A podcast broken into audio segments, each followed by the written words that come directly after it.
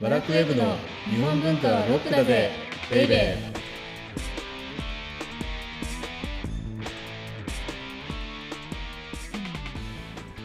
こんにちは。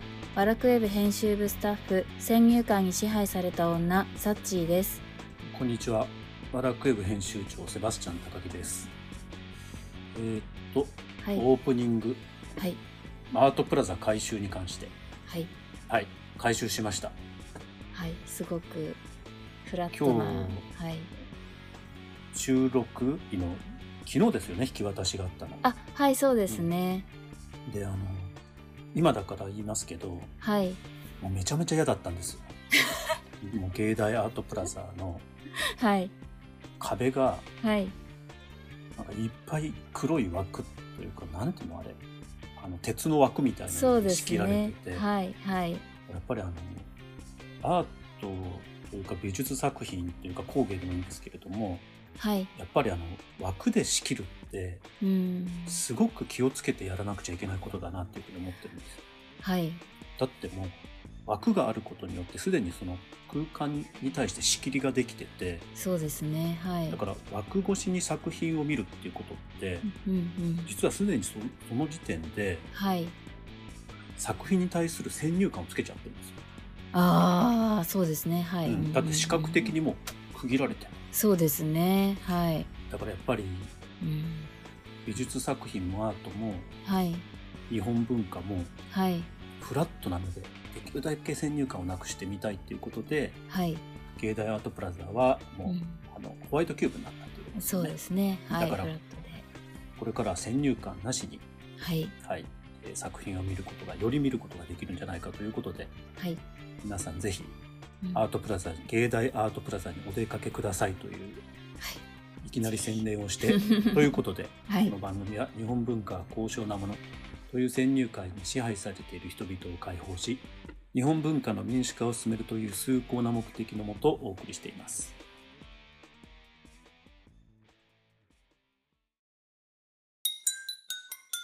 日本文化はロックだぜベイベ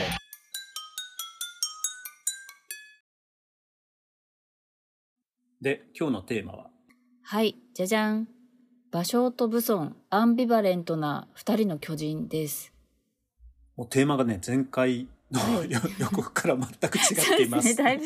はい、はい。はい。前回の予告では、はい。えーっと奥の細道って西行の歌枕を訪ねる旅だったんだよねみたいな話から、はい。そうですね。じゃあ歌枕ってなんだをやろうとはい。いうふうにしてたんですけどはい。なんか突如武尊に目覚めちゃったんですよ、さ武尊に。ああ、なんかちょっと前に、このロックだぜ、はいベイベーの少しだけ触れました、少しだけ触れましたよ。よね。あの、はい主にしかも絵画のことで。あ、はい、文人画で、はいで。もそんなんじゃなかった。あ、この人、もしかしたら、はい。芭蕉に匹敵するぐらいの人だったんじゃないなんか、軽妙な遮奪な絵と俳句を読むおじさんみたいに僕たちは捉えていたけれども、はい。それを改めました。おー。だから、はい。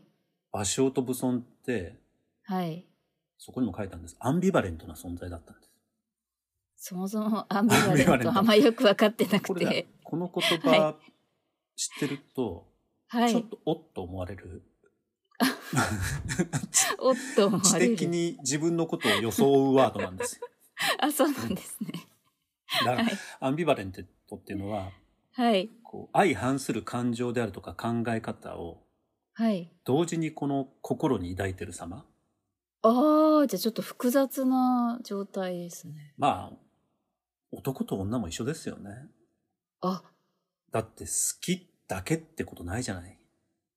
あ好きと嫌いっていうのは、まあ、好きと嫌いだけじゃないんですけれども、好きと嫌いっていうのは相反する感情だけれども、あ。はい。やっぱりそれが同じ人間あるいは同じ人に対してあるわけですうんうんよ。で芭蕉と武尊っていうのもだからはいそういった意味でアンビバレントな存在だったんだと。それが何かっていうとはい。まあ憧れと拒絶みたいなものがあったんじゃないかなっていうふうに思うんですよね。へえま。あ、それを今日ちょっと解き明かすというかはこうい。かなと思うんですけど、まずはいじゃあ芭蕉以後はい俳句はどうなったかっていう話ですよねおーはいうんうんどう確なかったかに気になりますはいそしたらね俳句はね退退化しちゃっあそうなんですかた芭蕉っていうやっぱり大巨人はいもうあのまあ徘徊のレンガをよく言うように芸術の域まで高めた人はいでその人がいなくなってどうなったかっていうとはいユーモアとローカルに走っちゃった、おーローまカあ、ルよくあローカルっていうのは場所って全国に門人がいたので、はいその門人たちが名古屋とか大阪とかなんか BA とか、うんうんうんそういうところで、はいまあ、そこでしか通じないようなこあのせあ世界を作っただから小さい世界になっちゃ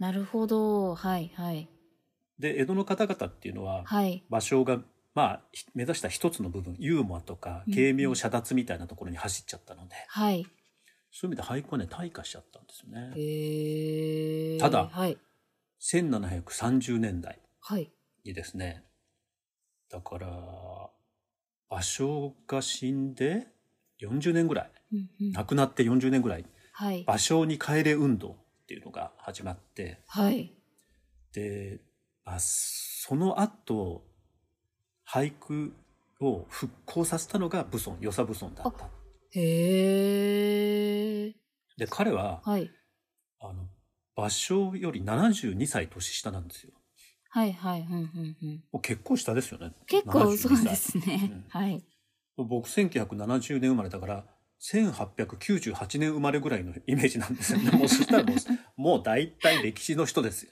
そうですね確かにちょっと遠い感じしますだから我々は教科書ではい「芭蕉武尊」ってこうもう大体2行ぐらい空いて出てくるので、はいもう同時代の人っていうふうに思っちゃうんですけど、はいそれぐらい空いてるうーんっていうのをって武尊のことも芭蕉との違いで捉えていくと分かりやすくてはい芭蕉っていうのはとにかく一つの道を追求した人ですよね。はいはいうんうんもううんっ徘徊のレンガっていう道をね、はい追求した、まあ求道者っていう道を求める人だはいうんうんでもそれに対して武尊っていうのははい俳句と絵画っていうのをうん趣味的に高めたっていう感じでああ趣味的になんですねだから文人趣味ってやつですよねああだからはい文人なんですよ、中国のはいはい ここでもうすっかり文人のことを忘れているサッチーのためになんでわかったん文です人のか 声はいはいはいはいっていうのが分かりましたはいはいあ分かってないなみたいな忘れちゃったなみたいなすいませんこれ文人主義が何だったかっていうと、はいこれ中国の理想的な生き方はでいすよ、はい当時の。うんうんつまり文人っていうのはうんうん科挙っていうのを突破したものすごくエリート高官はいがいます。はい役人です超エリートの。はいうんでその政治を司る役人にとってははい絵とか詩あできて当たり前なんですよ。うんうんうんうんはいでできて当たり前ですしその方がかっこいいわけなんですよ。はいうんだから趣味で絵とか詩やってるけど、はいそれがものすごいセンスであるっていうのが、はいまあ、中国の理想のあり方ではいでそれが日本に入ってきて日本っていうのは常に中国のエリートたちに憧れてるのはいででそれをもしかしたら日本で極めたのが与謝武尊だったんじゃないかうーんだからそういう意味でで一つの道を求めた場所に極めた場所に対してはいこれは俳句とか絵を趣味的にた多分ね本人は趣味的に高めたように見せてるだけだと思うんですけれどもはい結果文人趣味みたいに見えたのが与謝武尊うーんこれってでもやっぱり時代的なこともあってはいで芭蕉が生きた時代っていうのは、はいまだまだこの日本の中世を引きずってるわけですよ。ああはいはいうんうんこの日本の中世って平安時代後期から戦国時代の大体500年ぐらいなんですけど、はいその時に生きたのがまあ歌人の西行であるとか、はいうんレンガであれば葬儀だったうとんうんうん思うんですけど、はい彼らっていうのはやっぱり忍者っていうか、はいうんうん世からちょっと隠れてはいで一つの道を追求する確かにちょっとそういうイメージありますねでなんとなくこう全的態度っていう感じですよね。はいはいだから芭蕉っていうのはそれを引きずってるんですよやっぱり。うーんでそれに比べてはい武尊の時代がどんな時代だったかっていうとはいやっぱりね、1710何年生まれでしょ ?1716 年生まれなので、はい。これ、ちょうど生まれた年が、暴れん坊将軍徳川吉宗がですね、おー、はい。将軍になった年で、はい。つまり蘭学、オランダ学であるとか実学のブーム。うんうんうんうんですよね。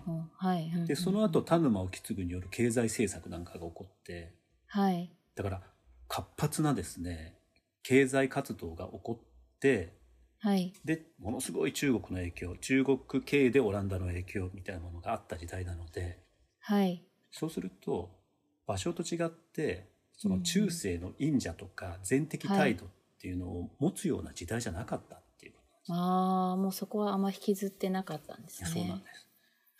だけど、やっぱりさっき言ったように、1730年ぐらいに巻き起こった場所に帰れ運動。これだからはい俳句におけるルネサンスルっネてサこンスとっですてことですよよね。ね。まさはに。いはい。うんうん。で、武尊もそれにやっぱり大きな影響を受けて、はい。どんなことを言ってたかというと、うん三日王の句を唱えざれば、口無腹を生ずべし。まあ、王でも大きなでもいいんですけれども、はい。これどういうこと無腹っていうのは茨なんですよ。あ、茨。はい。だから、3日間、はい。この沖縄っていうのは芭蕉のことなので、はい。芭蕉の句を口に唱えなければ、口に出さなければ、うんうん口の中に茨ができちゃうよってえいう。えだから、要はそれぐらい毎日芭蕉の句をはい。唱えなさいと。へえで、さらに、、言葉は利俗に近きも、はい。心は向上の一路に遊ぶべしっていうふうに、はい。これだから言葉っていうのは平易な俗的なものっていうのを使ってもいいけれども、うんうんその、心っていうのは向上の一路なので、はい。で、しかも遊ぶっていう、この、この時代の遊ぶって今の遊ぶと違って、もはういちょっと、あの、素晴らしい意味を持ってるんですよね。心の遊びみたいな。うーん理想的状況なるみたいなものを持ってたはんでいなので、これって場所が俳句に求めたものと一緒なんですよ。ほどつまり言葉っていうのはそんな難しいことは使っちゃダあメなはい、んですそうでしたね。うんはい、はい。その平易な言葉を使って心を読むっていうのが、はい実はあーは俳い句の理想なんだ。うううだからさっき、あの、アンビバレントって言いましたけれども、はい、武尊にとってこういう憧れが場所に対しては抱いていたと。はい。うんうんうんだけど、一方では、まあ、拒絶っていうことじゃないんですけれども、はい、やっぱり拒絶的なところもあって、はい。で、何を言ってるかっていうと、うんうん桜見せうぞの木がさと吉野の旅に急がれし風流は慕わずっていうふうに言っていてはい。これ何かっていうとは芭い蕉の有名な句で、うん吉野に行って桜見せうぞヒノキがさこれどういう句かというとうーんさあはいいよいよ吉野見物の旅だはい。ヒノキがさよ音に聞こえた吉野の桜をお前にも見せてやろうっていうふうにうーんはい。んんんもうだから芭蕉っていうのは求道者なんではい。吉野の桜だ行くぞみたいな行行っちゃえみたいいな、急はげい急げみたいな感じだったんですよね。な。はい。これ見ないでなん。ていられないみたいな。はい。うんうん。だけども、それに対して武尊っていうのは、うんそういうようなことっていうのは、あの、従わないと。ちょっと違うんじゃないと。っていうのも、武尊っていうのはやっぱり割と生活に苦しんでて、あ、そうなんですね。はい。ああだこうだって悩んでたっていうふうに書きつけてるんですね。うーん。ただここが武尊のすごいところで、はい。通常生活に苦しむと、うん。なんかじっと手を見て、なんかはい視野が増えたなだ とか、なんか そういうようなね、詩をはいはい。読みがちじゃない、やっぱり。はい。ちょっと悲しい感じその。うそうそう、働けど働けど我が暮らしはい。楽に、みたいなね。はい。はい。うんうんんん。だからそういうこと一切言わないわけですよ。こなぜかっていうと、はい。心は野に遊んでるからなんです。ああ、すごい。だから、吉野に桜が咲いたはい。場所みたいに行けない。でも行く必要がないっていうふうに言いたい。なぜかというへとー、はい。心さえ吉野に飛べば、それはい。が旅になるんだっていう。すごい。ねそういうね、やっぱりはい。ところがあるんですよ、武尊って。そうなんですね。なんか。で、それを多分理想としてると思うんですよね。はい。場所っていうのは実際やはり旅に出て、はい。で、その旅に自分の心を託すみたいなところがあったんですけど、はい。武尊はうん一歩じゃちょっと進んでるような非常に近代的な感うんうじんがして、うんうんはいでこの頃の江戸の理想としてやっぱり中国のさっき言ったように文人っていうのがありましたね、うん文人的生活が理,、理想だったとはいで文人的生活のもう一つの理想ってうん都会に身を置いていてもはい心さえこう野山にいるとか、うんうんえー都会を離れていればうんであるいはそのことこそが理想の境地だっていうふうに、にでそれを体現したのがある意は味い武尊であった、へーだからそういう意味じゃその、はい芭蕉も武尊もはいその時代背景っていうのがあってはいでその時代時代の文人としての理想あるいは徘徊者としての理理想はいそれを追求した人た2人だったうーんだから結果的に2人っていうのははい芭蕉みたいに俳句一途で武装みたいに俳句と絵っていうふうにちょっと違うったふうに見えてるんだけれども、ん、はい、その時代に沿っているっていう意味じゃ共通だったっへえていう意味でアンビバレントだったとなるほどっていうことですね。はいすごい意外な共通点がねはいはいありました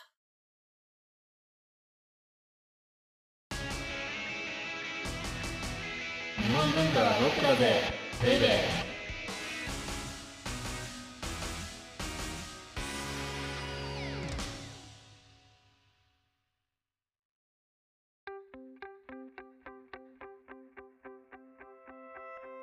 オーディオブックドット JP をお聞きの皆様には、この後はラクウェブのおまけのおまけという特典音声があります。ぜひ最後まで聞いてください。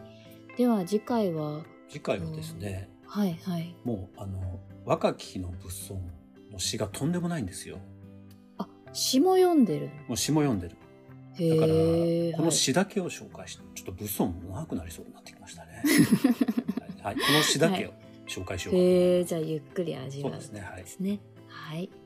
お相手はワラクウェブ編集長セバスチャン高木とワラクウェブ編集部スタッフ、先入観に支配された女、サッチーでした。